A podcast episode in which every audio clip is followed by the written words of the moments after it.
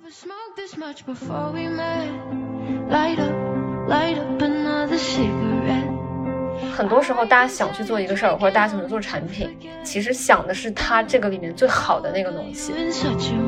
可能我们在没有实际的去背这些 KPI 的时候，会觉得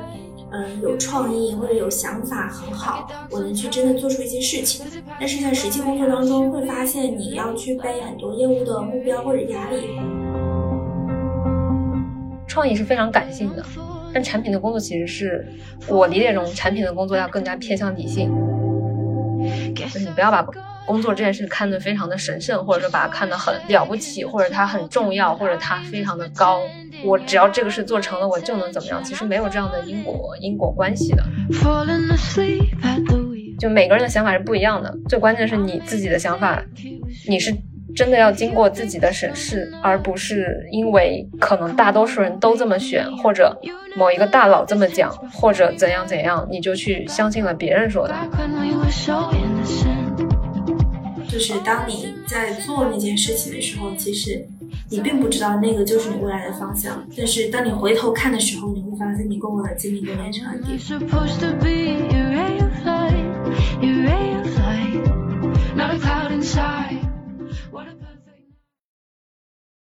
欢迎收听由 AHA Club 经验星球推出的 AHA FM， 我是 Mark。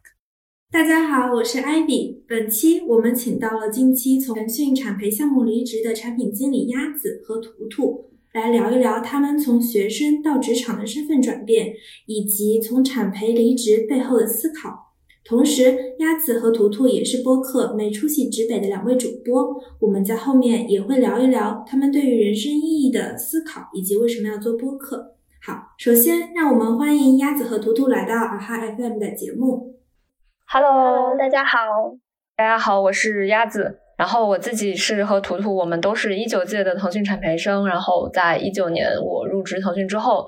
到20年12月的时候我从腾讯离职，前后可能在腾讯的两个部门有过轮岗，第一年是在 PCG 的应用宝，然后有去做一些跟电商的、跟广告和游戏相关的事情。然后第二年呢，因为自己的专业，就我本身是学城市规划的，而且我学了本硕8年，然后转行进了互联网，然后我就想我能不能有机会去做一些改变城市的事情，然后就看到我们当时的轮岗的这个 list 里面有一个，然后我觉得它好像离交通出行、离城市生活非常的近，我就选了它。对，然后基于这个原因，就是做了一个非常奇怪的切换，就原来可能都是在做跟内容消费相关的，然后跳出去去做出行、交通这种工具支付类的产品。好，欢迎鸭子。下面我们有请图图来介绍一下自己。大家好，我是图图，然后我也是19年的话作为产培生加入腾讯。其实我属于是当时18年就在腾讯进行一个暑期实习了，然后当时就参加产培的这样的一个项目。对，然后我是今年3月份离职的，然后到现在今天刚好1个月的时间。那这1个月的话主要都是在外面浪，对，去了一些自己感兴趣的城市，比如说杭州、上海、重庆、长沙，然后剩下的时间就会待在一些我觉得比较舒适的地方，就我在云南待了大概半个月，然后又来新疆待了半个月的时间，基本上都是在放松啊、看看书啊这样的一个阶段。然后大概是我目前的状态啦，然后之后有一些故事啊，可以在后面再和大家一起分享。谢谢。欢迎两位。聊到两位，可能有一个共同点，就是两位都是这个互联网产品经理的王牌项目产培这前产培生。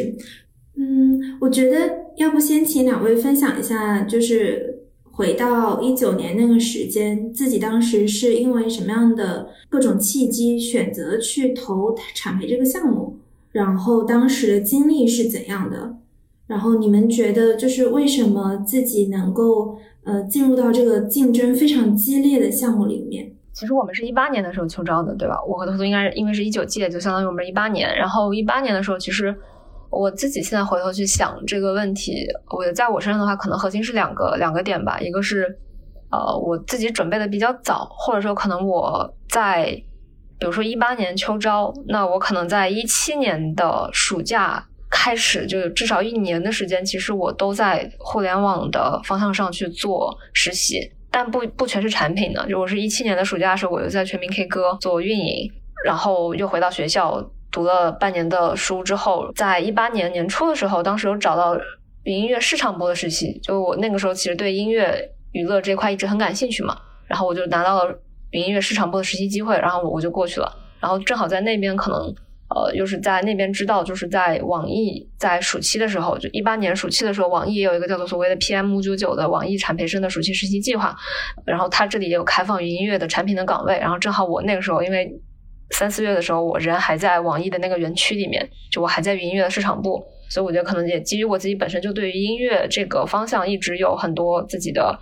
积累吧，然后加上自己的兴趣去面这个时候也过了，所以我觉得这个就为我后面去腾讯的产培这个东西就做了很多的一些积淀吧。但鸭子总体来说还是说在互联网这一个圈子去做很多的尝试，比如说互联网运营，然后互联网产品的市场部，但是图图好像就有一些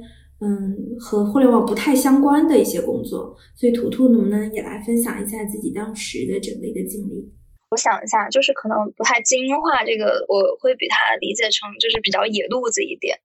其实我应该也是一直对互联网很感兴趣，然后大概大2的时候就决定以后可能会想往互联网行业发展嘛。我是本科毕业就工作，所以大概就是为这个事情准备了2年的时间。然后我最开始做一些实习，就比如说可能是一些像市场方向呀，或者我去作为一个记者，但是它也是围绕着互联网这个行业的。为什么没有直接去找做产品？是因为我找不到产品的实习，就是在那个阶段我的那个可能履历吧，就是还是很难去撬动一些大厂的 offer 的，所以就是基本上是围绕着周边一些其他的工作去做。对，然后到后面可能积累了几段实习经历之后，慢慢的也会去做产品的工作。因为可能在互联网非技术岗里啊，我理解产品相对它的求职门槛会高一点，所以就在对我来说前期会有点难，因为我从大2就开始实习找实习了。对，但是我做了产品之后，我就觉得天哪，怎么会有这么好的工作？就是每天你就只用逼逼，然后只要逼逼就能赚钱，就觉得这工作太好，太适合我了。而且那个时候大家又说腾讯是产品经理的黄埔军校，所以当时想的法就很单纯，就是我要进腾讯做产品。对，所以18年就去腾讯去做暑期实习，然后去争取了留用，然后同时又报名了产培。然后最后就是拿了产培的 offer 之后，我就没有再参加求职了，基本上就是觉得这个已经是上我们俩是一样的，都是没有拿到 offer 就躺下的那种。对的，当时就觉得这就是命运给我最好的礼物。对的，比较单纯。就也是因为腾讯产培它已经算是互联网产品经理的秋招能拿到的最好的 offer 就是那一档的了吧。我觉得可以这么理解，但是如果让我现在再重新去衡量的话，我可能会更看重你具体的一些业务啊，然后职能啊，会看得更细一些。但是在那个阶段，可能你对这个公司的这个项目，你压过你所有的这些思考，然后就非常开心，然后就接到 offer 开始就躺在那儿了。刚才图图有提到一个对产品经理的理解，我特别感兴趣，就是你觉得产品经理是一个只要会逼逼就能赚钱的岗位，想问问能不能具体展开说说为什么会这样说？因为当时做产品实习，其实相对来说你的压力是比较小的，那些真正比较艰难的工作，涉及到利益协调的，然后可行性的这种探索的，其实是被你的导师完全承担下来了。然后我要做的是什么呢？我基本上就是去想方案、画原型，然后去跟进一些比较正常的开发进度。这个对我来说就是一种享受，在那个阶段，就我觉得这个活儿，我是很愿意去做这些事情的。谁不想去想一些点子啊？然后你想完后还有人帮你做，这太幸福了，好吗？对吧？就是一种想出想法，然后有人帮你去实现出来，而且工资还很高。当时我理解可能是一个在实习生，你不用正式的去背 KPI， 也没有什么压力。那到正式工作1年多的时间，这种从实习生到职场新人，或者说从学生到职场新人这种之前之后的转变，会觉得有什么冲击吗？我觉得冲击很大，就是心态上，我从实习到转正成为正式员工之后，我明显会觉得说，首先你身上的压力和别人对你的预期是会有很大的不同的。就实习生说实话，你是不需要对结果负责的，你的导师是那个对结果负责的人，他交给你的活一定是他觉得你可以完成的活，以及完不成他也可以帮你兜底的活，所以你其实不用太大的压力。但是你作为一个全职员工，你是需要自己对结果负责，而且甚至在一些场景，比如说像我第一年就是很被放养，就是完全不会有导师和 leader 的那种状态。那其实这个项目可能完成的好坏完全是由你自己去决定的，然后也没有外在的一个监管评价体系。那这个时候我觉得一个是你的工作压力会非常大，而且会涉及到一些产品职能之外的工作吧，比如说你去协调这种生产关系呀，然后你去操心一些部门合作之间的事情，然后等等吧，所有跟结果相关因素你都要去关心。然后我反而觉得说我真正去想主意的出创意的这种我比较享受的这个职能占比会变得很小，可能说我可能只需要每天只有5%的时间可能是在出想法上，剩下95%的时间都是去解决一些我遇到的各种各样的问题上。所以说我觉得这个工作的状态会有一个很大的转变啊。然后第二方面的话，我觉得还有个阶段的问题，就是我对互联网感兴趣的话是始于大概12年左右吧。然后就我从小就是网瘾少女嘛，就是觉得上网特别好，然后互联网很酷，然后从12年大概开始关注这个行业，就把它作为一个可能的职业选项去了解和观察。那个时候你会觉得互联网有非常多让你兴奋的点，不停的有新的产品新的服务出现，然后全新的这样的人与物的组合形式，你会觉得如果我能进入这个世界我是可以去创造很多东西的。对，然后到我现在真正工作后，我是19年正式进入工作这个阶段之后，你会发现有一个趋势，就是工业互联网它主要是一个效率为先的一个工作方式。我们做很多工作可能都是围绕着这个比如系统的可用性啊，然后这个漏斗的效率啊等等去进行的。它不是要求的是一个开放的想象力，更多的是说我怎么去抠细节，我怎么去保证研发的这个质量。对，就是我是理解你过那个创世阶段了，可能你到了这种现代化建设的阶段，就像一个社会的发展一样。对，所以说让我兴奋的点会变得少很多。这是我自己的2个变化吧。所以我总结一下，图图会觉得喜欢互联网产品这个岗位的原因到后期已经不太成立了。比如说你特别享受这种创意或者是出方案的过程，但是在你实际工作中你会发现你做这些的事情变少了，而且整个环境也在变化，对吗？那不知道鸭子的经历怎么样，会在你从实习到实际工作的这个转变，包括说你进入产培这个项目1年多的时间，会觉得有什么样的冲击吗？对，其实我的想法和图图会非常接近。就首先是一个身份上的转变，就是我自己也在，就是从可能我入职以来，或者说从我拿到 offer 开始，就其实我也在接受很多来自于学弟学妹的各种各样的咨询，去问说怎么样去成为一个产品人。可能我每一个阶段都会去反问，就是为什么你想要去做一个产品，就你为什么想去做一个产品，就这个问题。其实我自己回头去看哈，就是尤其是我在这个阶段，就比如说我近1年或者去年这个我已经工作之后的阶段，我再去问这些在校大学生这些问题的时候，其实我能听到的很多反馈跟我那时候以及包括跟图图一开始想的会很接近，就觉得产品是一个很有创造力，或者说有领导力组织力，你自己可以去把一些东西做出来，这样的一个岗位。但这个确实是，但我会觉得说其实工作之后会有一个很明显的转变，或者说刚刚你用的一个词叫冲击，是在于很多时候大家想去做一个事儿，或者大家想去做产品，其实想的是它这个里面最好的那个东西，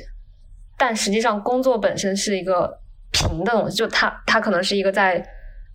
我这么比喻吧，就是我们现在让一个在校大学生，就或者一个没有工作过或者只在实习阶段的人去说他心目中的产品是在干什么，可能他回答的是一个120分的东西，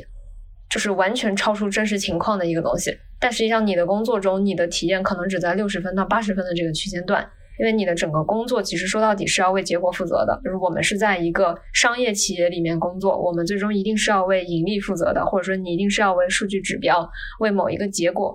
不管是可能刚才图图说的效率组织的效率，整个结构的效率，还是说是为了这个就是为了收益或者怎么样，那你最终是要为这个负责的。那这个时候你的想法你的创意在这个过程中其实并没有那么关键，关键的是谁的想法不重要，而是谁能把这个想法最快拿到那个结果。就是这个其实是我在工作第1年，当时我在应用宝那个部门，就应用宝其实是一个在我理解中可能腾讯内部非常偏向阿里文化的一个业务部门啊，就它其实等很多方向，即使你是做产品的，实际上你还是离业务非常的近，或者你要为业务结果扛很多目标。所以这个时候你会知道说，其实工作本身不是来让你设计的，来让你创造的，或者来让你开心的。工作是你要为你背的这个 KPI， 或者说你要为你拿的这些钱付出对应的结果的。那这时候其实我觉得很多人的这种心态，就是尤其在工作第一年，很多人的心态会发生很大的一些波动。所以我觉得这是一个挺正常的事情嘛，就是从学生到工作阶段一定会这样，而且特别是在学生这个阶段的时候，很容易对产品这个岗位产生一些不切实际的幻想，对，所以更容易出现这种很大的落差，这是我现在一个很直观的感觉。鸭子刚才的回答，我有一个额外的问题，就是你有提到说，可能我们在没有实际的去背这些 KPI 的时候，会觉得，有创意或者有想法很好，我能去真的做出一些事情。但是在实际工作当中会发现你要去背很多业务的目标或者压力，但是我在想为什么这两块是它不是一个正向的呢？为什么我有创意的产品的想法不能够帮助我去实现我某些业务目标呢？对，这个是我想问的，为什么他们看上去好像是一个对立的事情，而不能是一个就是相互激励相互促进的事情？我是这么去理解的哈，就是创意这个东西理论上它不是产品最关键的一种特质，就是如果一个人他是想要创意，他理论上应该是去做广告、做品牌、做内容。就比如像我现在我跟图图我们在去做播客的时候，我们选题，这是一个纯粹的创意，创意是非常感性的。但产品的工作其实是我理解中，产品的工作要更加偏向理性，就是你可以有创意的想法，但它最终落下来的时候到底是什么？这个拆的过程其实并不是让每一个人都非常享受的，对，它甚至还是会去约束你的想象力因为我的产品不是一个靠想象力工作的岗位，就这个是一个可能一个误区吧，对。我在想，就是产品不是靠想象力来工作，是不是也和可能业务或者是说你到底是什么类型的产品有关？因为我之前在微信实习过一段时间，我觉得就是在我和我同事的交流过程当中，我会觉得他们拿出新的想法也是很能帮助他们实现业务目标的。比如说微信的本质可能是这个强关系嘛，那他有做很多的产品或者是很多的功能去支持他这个主目标，比如说朋友圈，它算是一种很创新的功能形式，是有帮助它强化它社交这个属性的。但是我觉得可能是因为微信它完全是一个 2C 的产品，但是你在实际工作当中，包括图图刚才说的整个现在是一个产业互联网的时代，那么你去做 2C 的这些机会这些坑是很少的，那你在实际去做 B 端的一些，它可能更讲求效率，就不要求你有很好的这种产品方案，更要求你把一个事情给拆解清楚，把它给做出来。不知道我这样理解对不对？我觉得一部分是讲的挺对的，就是跟你的业务方向有很大的关系。然后，但我可能再去补充一点，其实也是前面图有提到一个点，跟时代有关系。就比如说我们说 to C 的产品，它很有创意的部分是什么？是可能这个东西在市面上还没有的时候，你去发现了一个新的东西，一个新的产品的形态，比如说朋友圈这样的一个东西，但其实发展到现在，其实我觉得在 2C 这个方向其实不存在太多这种还没有被人探索过的空间了。那这时候其实即使你在这个阶段你进入到大厂，你在一个C 端的产品线上，你会发现其实很多时候你要么就是在做一些其实之前已经有人做过的事情，你只是把它从一个场景搬运到另外一个场景，要么就是你可能还是就是可能还是会遇到一些我们刚才说的，就是你很难完全靠自己去想一个新的东西。这个是我理解中可能真正会激发一个人的创造力的东西，对。是的。我补充一下，就之前我们换岗的时候，我有去咨询一个朋友，我说我应该去选择一个 C 端的产品还是 B 端的产品，然后朋友当时跟我讲说，你根本不用去想这些问题，你去看一下 C 端产品现在放出来的岗位，其实也就是什么策略增长，它都是非常偏这种后台思维的，就是真正那种纯 C 端体验产品经理真的在这个时代已经非常稀少了，对，就从比例上不是说没有，就真的很少。能问一下什么叫后台思维吗？我们听众可能会不太了解。就比如说我们刚才提到的策略，就是比如说我是做一个 C 端产品，它可能是一个社区产品，对吧？但是有的岗位，比如说你是社区内容策略产品经理，或者说你是这个社区的增长产品经理，那其实你在工作的过程中，比如说我们做增长，你其实考虑的很多，至少你的工作方法并不是很 C 端的去考虑说什么样的体验，什么样的这种行为模式。更多的话，我们是一个数据驱动的过程，你会通过用户的各种行为数据的分析，反向去推它每个漏斗，现在是多少，然后有没有优化的空间，然后你每一个需求可能都是去用数据的想法去做，很多时候你根本不是用你的这种我们说产品 sense 吧去想问题，而是从数据中发现问题，解决问题。它其实很偏业务导向，对，就是一个功能。它要不要上线不是取决我觉得它有没有优化用户的体验，而是取决它对我的业务指标某些我看中的，比如说时长或者说活跃频次有没有贡献，就和之前的传统的那种 C 端其实差距还是蛮大的。刚才鸭子和土豆都分享了很多就是你们进入职场前后的一些反思或者是思考吧，想问问就是刚才有说的这个理想与现实的差距是不是导致你们可能工作1年多离职的原因，或者还是说有什么其他的事件因素导致了你们选择从产培这个项目离开？首先我觉得可能我自己会去理解一件事情，就是理想和现实的差距，这个对所有人的所有选择，特别是职业相关的选择都是一样的，所以可能从我个人角度，我不会因为理想和现实的差距太大所以选择离开，因为我知道如果我用这个理由离开，我去下一个地方大概率还是会因为这个离开，因为现实就是这样的，是我们需要去做的是调整自己对一个新的工作的预期，就这也是可能我很想去跟还没有入职的朋友去分享的一个点，就是你不要把工作这件事看得非常的神圣，或者说把它看得很了不起，或者它很重要，或者它非常的高，我只要这个事做成了我就能怎么样，其实没有这样的因果关系的，就是工作它就是一个工作而已。所以再回到这个问题，我为什么要选择离开，就是你在某一个节点你去想我这个阶段我要什么，或者我在未来的1年2年我想要什么，我现在的工作能不能提供给我这个东西，如果不能那我就选择走。所以我觉得我是从这样的一个逻辑去推导出来的。那我其实选择离开产培这个项目，我觉得它本身跟是不是产培这个项目没有关系啊？它一定还是跟我们具体在做什么业务有关，对不对？图图呢？我的想法其实跟鸭子也比较像啊，要不我们怎么一起录播客呢？就是为什么要一起做美术系制备？对，这就叫默契。对，就是因为可能可以看到说走这条道路，说未来它给你的东西已经不是你想要的那些东西了，那你想要的东西它也给不了，那留着这里可能没有太大的意义吧，就想去探索一下新的道路，虽然别的道路也是未知的，你不知道有没有你想的东西，但是你一定要去试嘛，至少我是觉得在我们这个阶段还是可以多去做一些尝试的。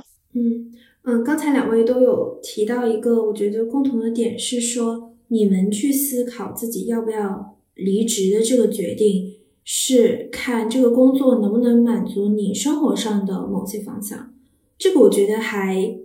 也是大家经常讨论的一点，因为现在996很盛行嘛，996导致的一个原因可能就是你的生活全是工作，其实你没有很多自己生活的时间。请问2位对这个是怎么看的？那可能对于一些还没工作或者刚工作的年轻人，对于他们有什么样的建议？到底是工作为了生活，还是生活为了工作？这个我觉得可能每一个人的想法和目标会不太一样，就我其实就谈不上什么建议，因为我觉得我自己还不是一个在这个问题上做得非常好的人，我只能去提一个思路吧，就是你得去对自己到底要什么，或者说自己想成为一个什么样的人有一些思考，或者我们去讲一个就会有这样的一个概念嘛，就你首先需要认识你自己，或者你需要对你自己有足够的了解的时候，你才能更好的去了解别人和这个世界。所以我觉得去做每一个就是跟职业相关的选择的时候，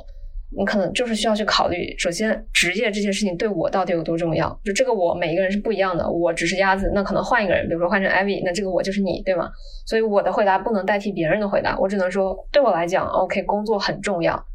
或者说对我来讲事业这件事情很重要，但是事业这件事情跟我现在在某个互联网企业打工，哎呀，我把心里话讲出来了，就是我的事业，对，我的事业和我自己要做成的事情和我现在在某一个企业打工，它中间到底有什么关联，这个其实是我需要自己去想清楚的。那可能换一个人，他会觉得说 OK， 我的成就感，我的人生价值就是来自于我要在这里更快达到9级啊，在腾讯达到9级当 leader， 那也可以，就每个人的想法是不一样的，最关键是你自己的想法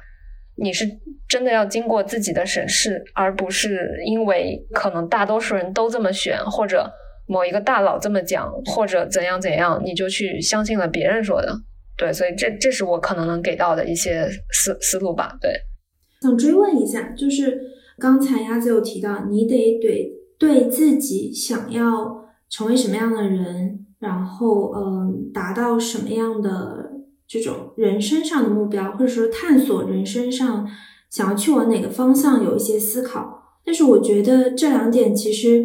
怎么说呢，道理都懂，但是实际做起来很难。就是你们自己是怎么样去找寻或者是探索自己的人生方向的，可以给大家分享一下你们的故事吗？就是关于人生方向这个事情，就其实我现在只有一个概念，就像讲到说可能我自己在我和图图，我之前我们录996那期播客的时候，当时有聊到我自己想成为一个大娱乐家，或者说我放到今天可能我想的更具体一点啊，可能我5到10年我想成为一个 PD， 就是一个制作人的角色，类似于或者你可以理解为是一个导演，但不是说什么电影或者电视剧导演，而是说我可能作为一个制作人，或者作为一个跟内容跟创意相关的这样的一个项目负责人的角色，我自己能够去产出一些有趣的内容，有趣的这样的节目或者怎样，就这是我现在能想到的一个具体的在做的事情，我可以做的事情，以及我想要成为的一个状态吧。比如说我未来想成为一个自由职业者，我想成为有自己的事情，有自己的一摊事情，不管那个事情是大是小，但它是我可以自给自足的这样的事情的一个状态。这可能是我现在的一个相对比较明确一些的一个方向吧，可能是5到10年的方向，它还没有上升到人生方向的一个高度。为什么从产品转到了这个方向？我觉得是这样，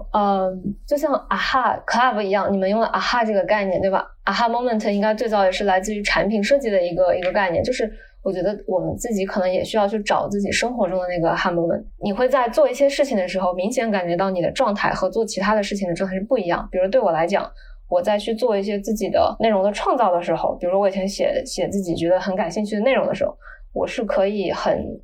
高度投入在这件事情里的，比如说可能进入了一种心流的状态啊，不准这么玄的东西，反正就是你自己能感觉到很快乐，就是这个事情其实你没有物质的回报，可能一直没有物质的回报，但是你愿意去做这件事情，那这个就说明可能这个事情是对我来讲是很重要的一件事，或者是我可以去持续发展的一件事情。对，所以我觉得很关键的是两个点吧，就抽出来可能两个点。第一个就是你需要多去试一些事儿，尤其是如果当你对你当前在做的工作没有那么的感兴趣，而你又觉得兴趣对你个人很重要的时候，你要多去试，就是有机会去试，就是不要停留在想的阶段，你一定要去做一些事情。对，第二个就是在这个做的过程中，你可能要保持对自己的一个状态的洞察，就是你在做什么事情的时候，你自己是最开心、最平静、最沉浸在其中的，那可能说明这个事情对你来讲是就是那个你应该要持续去做的事情。其实这个可以 call back 之前刘飞老师说，他可能成为一个怎么说产品界的一个比较知名的自媒体人，也是通过一点点慢慢的尝试，然后可能说有些正反馈，然后慢慢的拓展出去的，而不是说经过精心的规划，然后你确定要做这件事情然后才开始做的。可能说这种尝试，然后慢慢的找到自己的兴趣，然后慢慢的有自己的方向，这个是一个比较普遍的道路。我觉得也可以 call back 这个乔布斯有一句名言叫做 connecting the dots 嘛，就是当你在做那件事情的时候，其实你并不知道那个就是你未来的方向，但是当你回头看的时候，你会发现你过往的经历都连成了点。所以我觉得对于年轻像我们这样还年轻的小朋友，也两位也还年轻，就是还没有进入职场或者是职场初期的小朋友来说，就是不要给自己设限，可以多多的去尝试一些不同的东西，然后去看你真正的对什么样的事情感兴趣，从而逐渐的往你想到达的人生方向上去走吧。图图不知道有没有什么想补充的？我非常赞同就大家刚才分享的这个点啊，就是我自己的经历也是说我会把我感到快乐的那些事情连起来，然后慢慢的去寻找到一个大概的方向。就举个例子，比如说我们做播客这件事情，其实就是说有几个点是我们觉得很有意思的，比如说我们对内容制作这个事情本身是感兴趣的，同时我们也是热爱分享的人，再其次我们对现在社会这种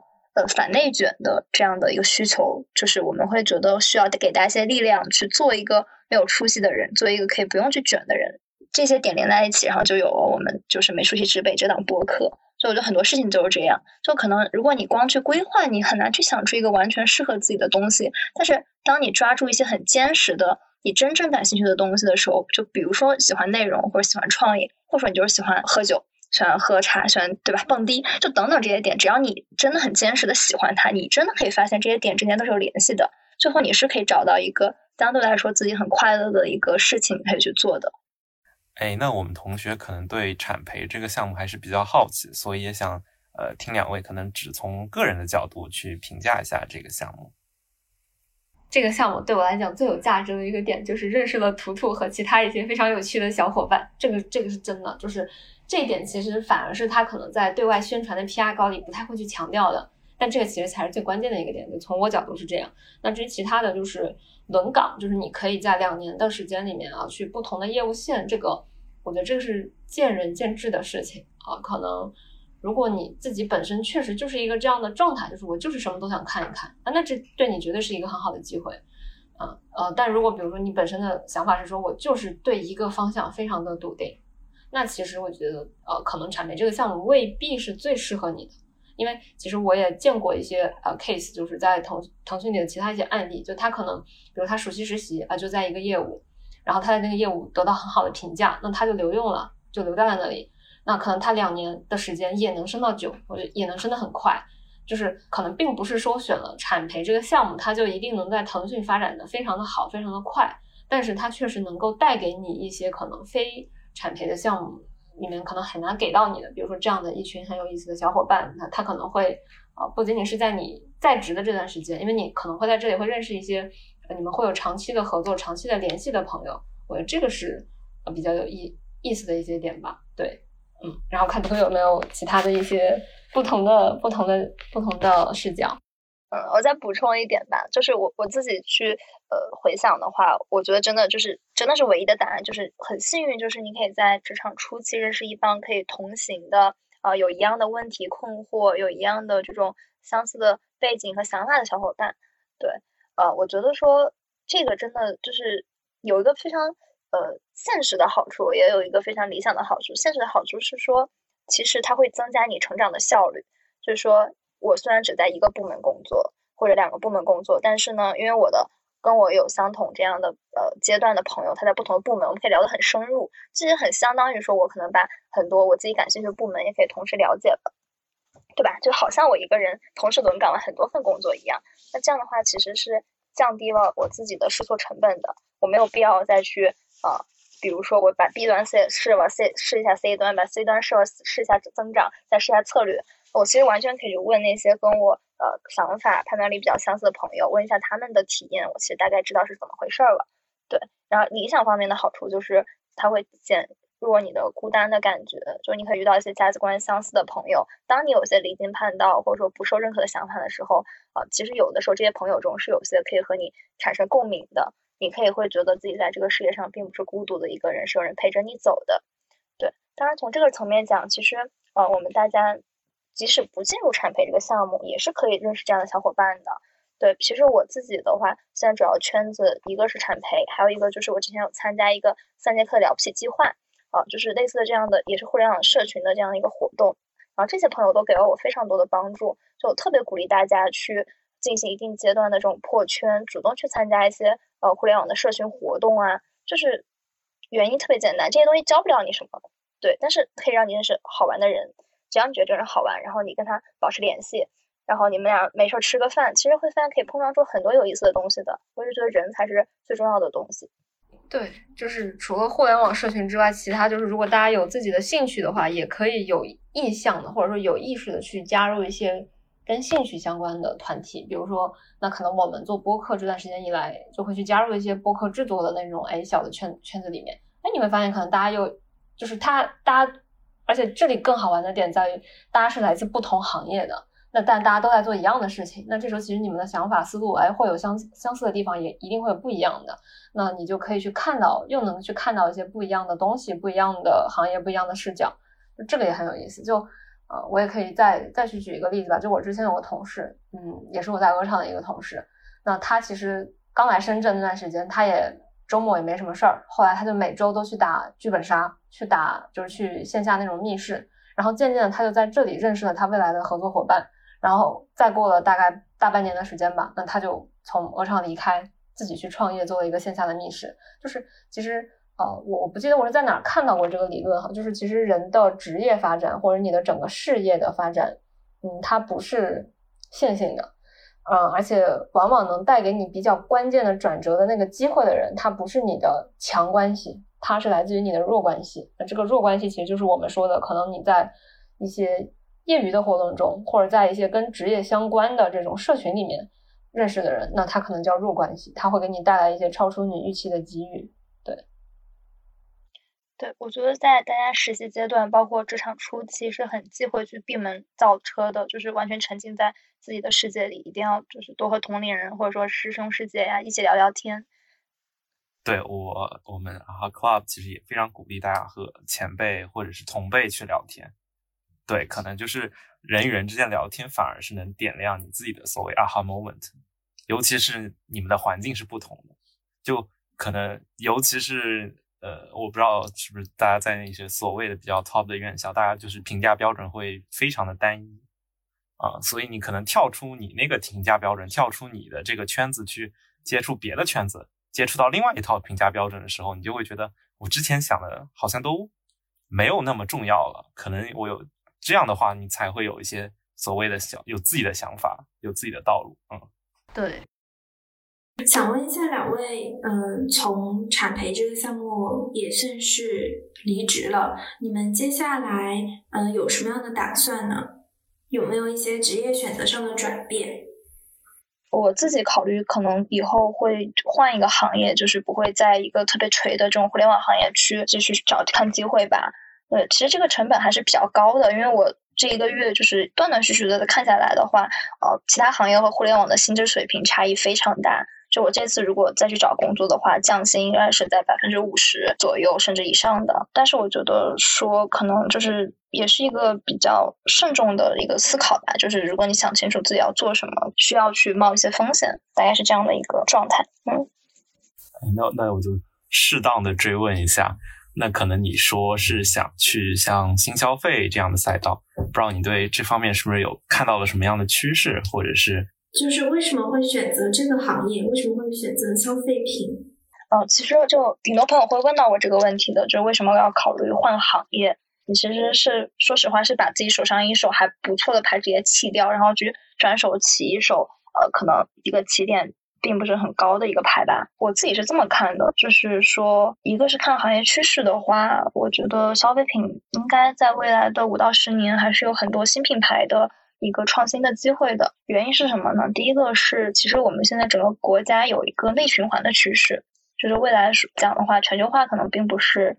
一个主流吧，那我们的内循环就内部的这种消费闭环会越来越主流，大家可以去超市去逛一圈啊。你其实如果你只仔细看一下，你就随便到货架上去采样，采100个样，你会发现大部分是国外品牌，对吧？我们用的海飞丝、飘柔，然后我们喝的可口可乐、吃的奥利奥等等，绝大部分都是外国品牌，就其实意味着国内的品牌是非常非常弱的，就弱到我们可能都之前完全忽视它的地步，就动不动出来一个什么大家就是国货之光。第二个趋势是什么？第二个趋势是从个人出发，我自己是像鸭子一样，我很想说以后可以拥有自己的一摊事情。那什么样的事情可以拥有呢？其实我们在互联网，如果我去做一个平台级的业务啊，我以后想做个美团，想做个蚂蚁财富，这个机会窗口我觉得已经过去了，说实话。那也需要的对人的要求真的是可能万里挑一，我自己觉得说这个实现的可能性不是很大，但我自己并不会觉得说我一定要做很大的事情，我就是很想做一点属于自己的事情。那我觉得消费品它有一个特征是什么？它比较分散，就是它很难出现头部通吃的现象。你是一个再大的一个巨头，它也吃不完整个市场，它是可以容纳很多小品牌的。那只要你在某些方面做的有出色的地方，你一定可以拥有自己的受众，而且它现金流非常的好，不用靠骗融资去养活自己。所以说我觉得在这个领域的话，创业机会相对会比较多，那主要是基于这两个考虑，所以去选择换赛道的。我想补充问一个问题，也想问一下一会儿的就是要发言的鸭子，就是你们觉得你们在做新的职业选择的时候，可能从产培这个项目中带了什么样的东西过去？我说一下我为什么会想问这个问题，因为其实产品经理这个岗位大家也都知道，它最开始其实就是消费品公司出来的，然后你是作为一个品牌的 owner， 然后发展到后来成为一个互联网产品的 owner。那其实图图刚才说你想再回到一些消费品初创的公司，我觉得其实也是在做一个类产品经理的角色，因为你要为你这个企业的某一个品牌或者是某一个产品负责，你也要去分析这个产品它的受众它的需求，你也要去监管整个生产的过程以及最后把它卖出去。就是你们会觉得在之前的互联网公司的这段经历带给了你们什么东西你们是可以带走的？对，坦白讲的话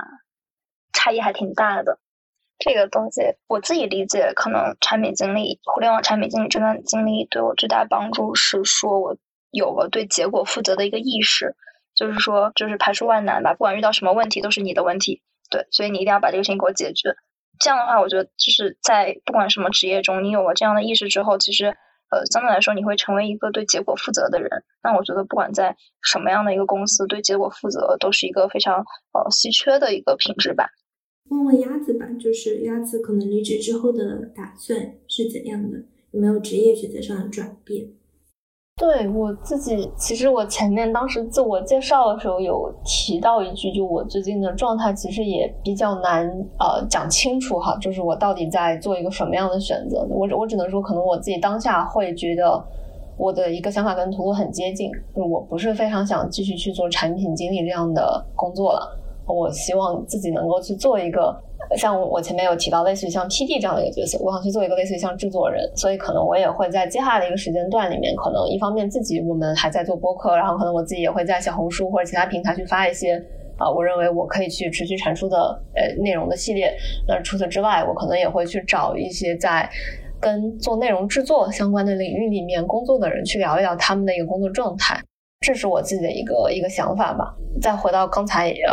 Ivy 有问第二个问题嘛，就是有什么东西可以带走，就是这个我的想法其实跟图图也很接近，就是其实能带走的一定不是什么技能，因为所谓的画原型图啊，画什么这种时序啊流程啊，写文档啊，看接口啊，或者说理解用户，这种东西其实就是这样的一些硬性的技能，其实当你换了一个工作场景工作内容的时候，其实它都不会再出现了。可能唯一能带走的就是一种意识，或者说你做事的一种习惯。比如说可能我自己能明显感觉到的一个点哈，就是我自己前段时间也在和其他一些类似于可能工作一段时间的人一起再去做一个群里面的一个内容的分享，就这么一个也不是很难的事情。那我觉得我自己是一个能够很快在这个过程中去把整个事情的框架还有怎么落地，我们要有哪几个，比如说我们去共同协作的这样的一个类似于在线文档，在里面每天每个人要更新什么样的东西，具体的细则是什么，就我可以在很快的时间里面去把这个东西想出来。那我觉得这个可能是产品的工作去锻炼出来的，特别是如果你本身的你面向的这个产品的业务，就你面向的业务或者说你面向的产品模块是一个相对完整的东西的时候，其实你的工作过程就是在训练你去不断把这个事情想清楚的一个过程，因为你只有把它想清楚，它才能落地，它才能拿到结果。所以我觉得其实某种程度也跟刚才图图说的，就是你会有更强的一个拿到结果的能力，这个是比较关键的。是不是可以说可能主要还是一个思维方式的提升，而不是说一些工作能力的？这种思维方式它本质是，就是你可以说它是思维方式，但我理解它是一种工作能力，就是这个东西不是你想到就能做到的，就是它必须得你做过你才能做到。不过它也不是那种专业领域的能力，就是个通用能力。所以其实因为我刚想到会有很多人他们会想说比如说你做产品，你可能是想有一个明确的晋升路径，或者是有一个明确的提升路径，对，然后你的能力会一点点提升。但是如果按这样的路径走的话，它可能是说之前的经验可能就不再复用，而是你要在新的领域去开拓可能和大家想的那种平顺的就是一路升级打怪的那种晋升路径可能就不太一样了。是的，我觉得我们今天可能更像一个坦白局啊，就是我们如果说我们今天做的是这种产品分享会啊，可能我们会给大家讲很多，比如说什么你在这个产品防滑盾上的积累以后又会有什么样的用啊，然后你的各种能力项、能力树的建设，对，但就是坦白讲这些东西我觉得很建构，就是它是一个很适合总结的东西。对，而且大家可能可以看到我们整个谈话的，就我跟鸭子就是谈话讲话的风格就非常的坦白，但是我觉得我不想给大家传递那种太消极的这种对行业的看法，就因为说我跟鸭子可能想的东西和大家并不是完全一样的，就每个人的选择都不太一样，因为我们会有幸存者偏差，叫做我们已经可能选择会离开这个行业，那我们只能告诉大家一些可能从离开者的视角看到的东西。对，我觉得大家也不用觉得就好像很悲观，没有什么可以做的事情了。对，因为对于每个人来说，你想的东西不一样，也许那里还有很多很吸引你的事情，我觉得大家还是依然可以去尝试的。也想问一下，因为图图可能是裸辞嘛，可能是说裸辞这个举动相对于找到下家会有什么样的不一样的心路历程，或者是有什么样的准备吗？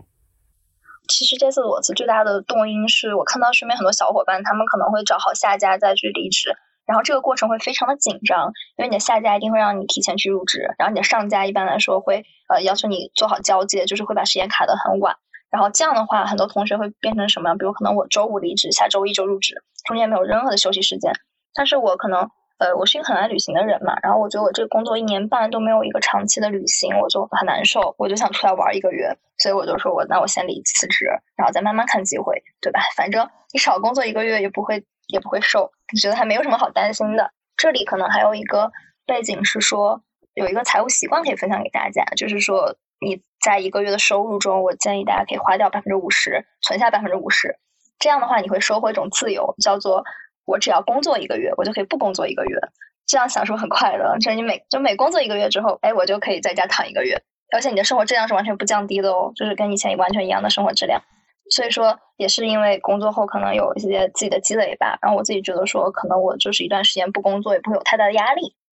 我最近也在思考要不要裸辞这件事情，就是我会觉得是只要你的钱能够兜得住，就比如如果你手上没有存款，然后你还要考虑付各种房租，那确实不要，就是你再工作再难受你也得扛几个月再说。但如果你手上是有一定的存款，并且你也没有太大的经济压力，然后你也知道你辞了之后，比如至少1到2个月你能做什么，以及你对你长期就你接下来下一段要往哪方向找，就是你有一个大概的想法。其实我觉得这个是因人而异的，就是因为很多可能网上的说法，包括我自己在知乎啊各个地方去看，就会说裸辞对你的职业生涯是一个很大的打击。我觉得这也是一个在去贩卖焦虑的过程，对，它一定是会有影响的。就你做每一次切换，你做每一个选择，它一定都有成本，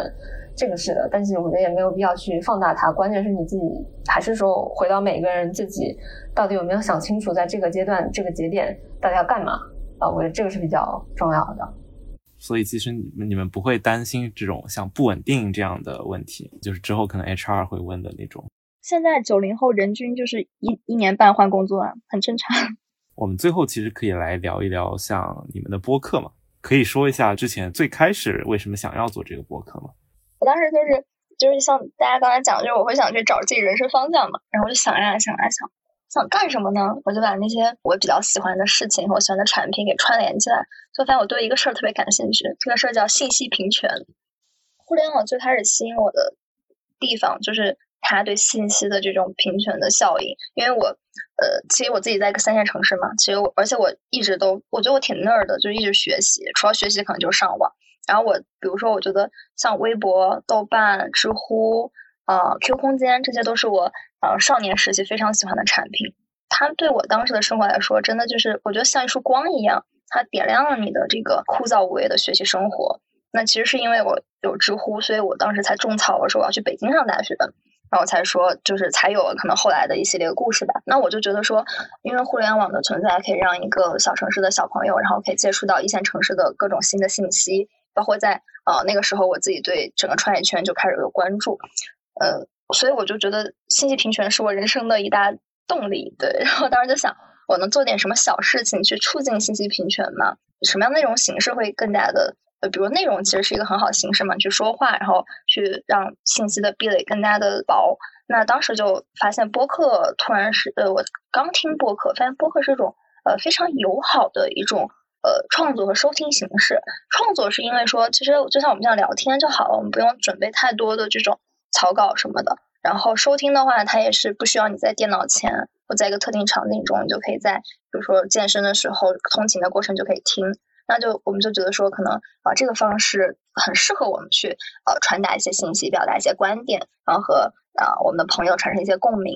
对，所以当时就很激动，就拉上鸭子。然后为什么会找鸭子？因为我跟鸭子的性格很像，我们之前做一些性格测试，但我们俩结果就高度相似。那我这样是要找人聊天做播客，我一定是要找个聊得来的，对吧？就特别简单，我肯定不想找一个三观跟我不合，我天天要跟他对着冲的人。所以就跟鸭子聊这个事儿，然后就是算一拍即合吧。对，鸭子也可以讲一下，就是为什么愿意参与到这个事情中，然后最后我们一起去做这样的东西。对，前面屠夫讲的是他就是我为什么会当时会找到我，以及我们为什么会开始做播客。然后从我的视角的话，其实简单来说是这样，就是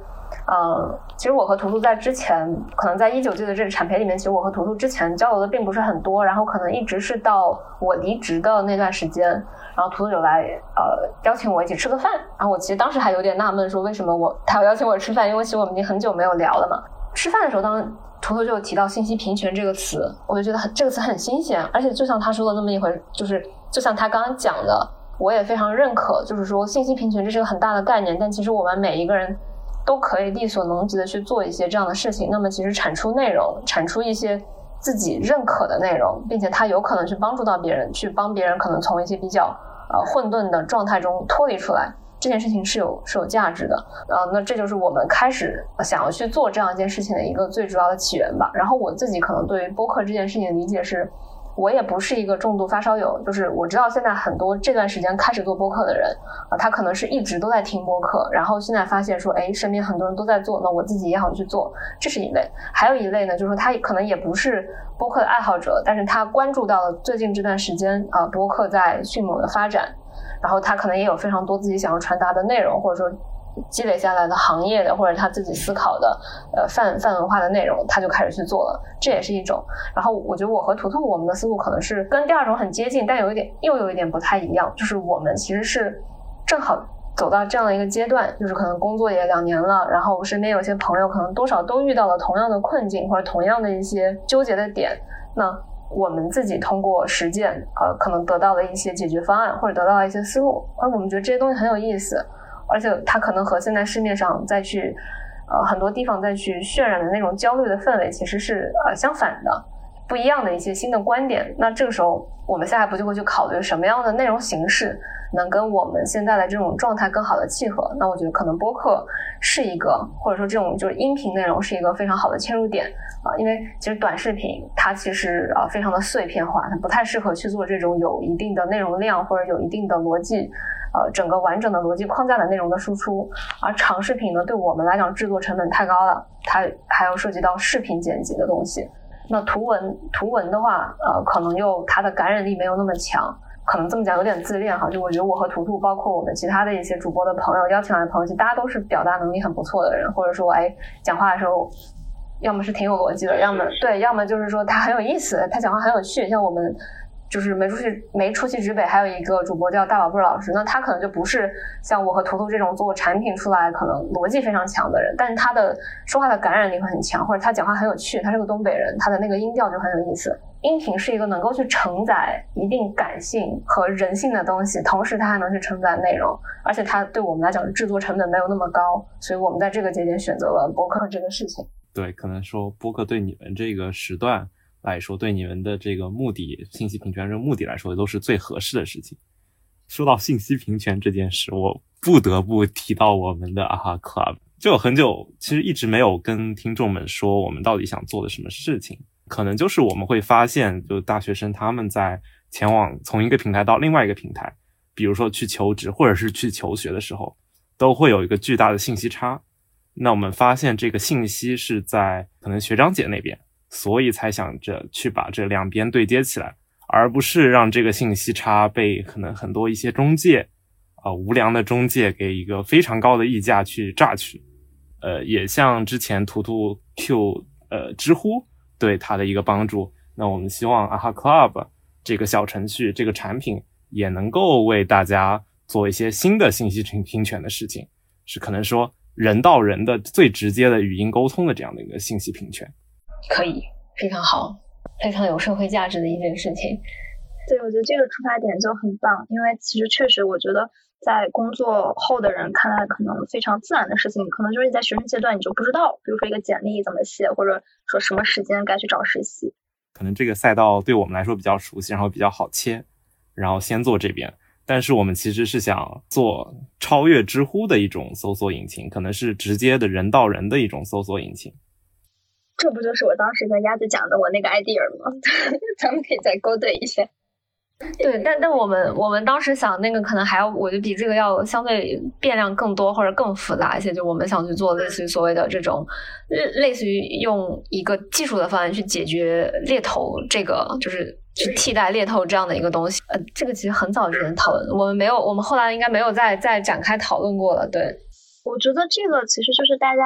我讲一下原型的想法，是说我们发现其实信息差存在于哪儿，是人和人之间，对吧，而不是事儿和事儿之间。那很多信息，比如说我作为腾讯的一个员工，我其实知道腾讯的一些面试的套路，这个信息在我这儿如果我不去进行交换的话，它是一点价值都没有的，因为我已经进来了，对吧。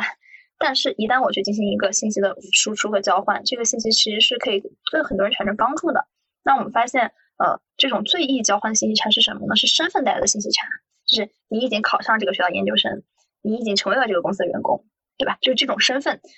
信息差，它本身只要不交换就没有价值，但交换产生非常大量的价值。所以当时就想说是不是可以做一个平台，然后基于这种身份之间去做这种人与人的咨询。我觉得这个确实有价值的，就不一定说我们要实现这样的一个终极理想形态，但是它可能有很多种变种，在不同的领域发挥着不同的作用，只要它能带来这种信息抹平一定信息差，我觉得这个事儿就是非常有意义。没事，我觉得其实大家其实都对这种类型的事情可能挺感兴趣的，因为其实喜欢互联网嘛，我觉得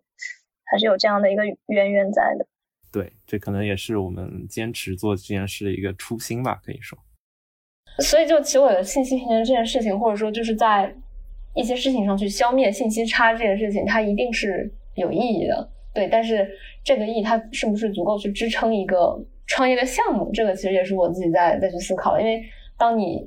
通过一个技术手段或者一个产品方案去解决的时候，其实你某种程度也是在消解现在已经现存的一些行业存在的价值，或者说他们的利润的空间。所以这件事情到底是不是有足够大的商业价值，或者说这个事情它能不能成为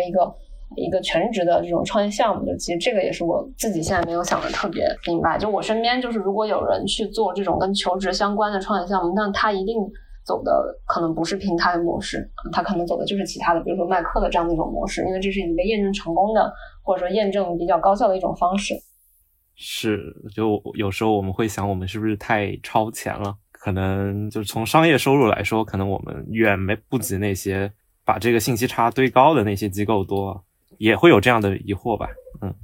我们可能会想构建一个终极理想形态嘛，但其实可能在发展过程中它需要有很多种变种，就是不停慢慢的发展过去。我听没出息之北的2期播客，可能有一些记录，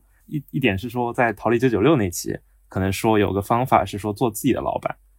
我觉得这个还挺触动到我，可能是说你要以自己的目标出发，把工作作为一个工具去达成你自己的目标，而不是你自己这个人被工作变成了一个工具，你变成老板的一个怎么说执行他的目标的一个工具人。像方法可能就是说你要做些你自己的一摊事儿，比如说像图图你们现在在做的这个做个播客，或者你可以做简单一点会做个公众号之类的都可以。另外一点可能是说我忘记是哪一期就提到有个杯中风暴的一个概念。对，可能是说人生会分成很多个杯子，像事业、爱情、健康等等，就不要过于放大其中一个杯子中的风暴。就我会发现也是听到吧，很多这种尤其是做互联网同学，他们会被这事业这个杯子中这个风暴给极大程度当中占据，那可能说从其他的杯子中找到自己的支点，可能是一个比较好的对抗说人被异化的一种方式。对，我就稍微总结2点。感谢，看来你真的是非常认真的去听了我们的节目，讲得非常的到位。对，就这里我也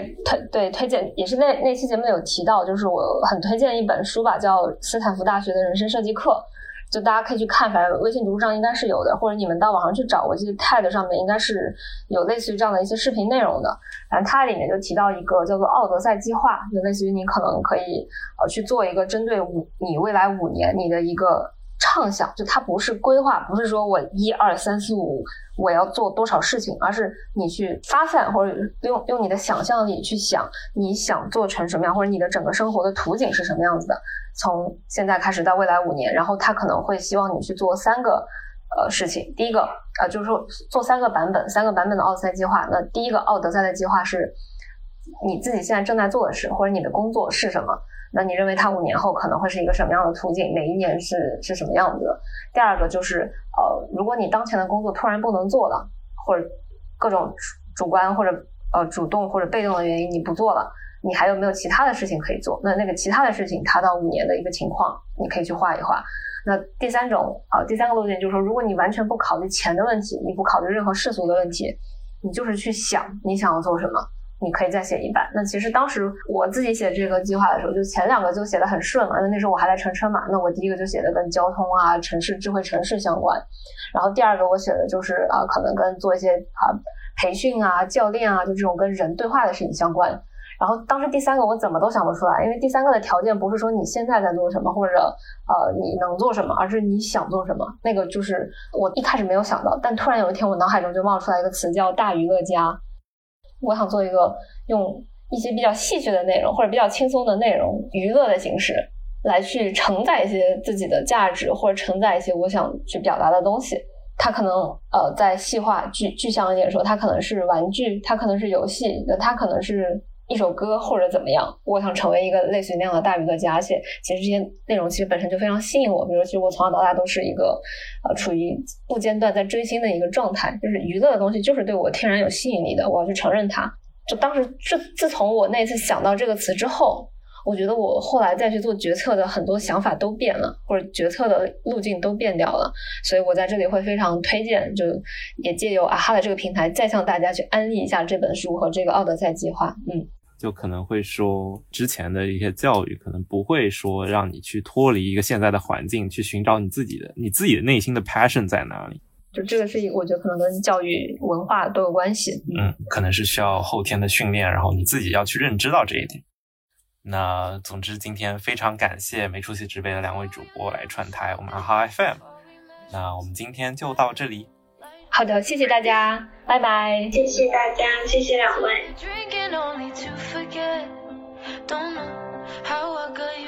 觉得不错的话，欢迎分享给你的朋友们。如果想与主播吹水聊天，可以在AHA Club 经验星球公众号上回复听友群，扫描2维码加入。那我们下期再见啦。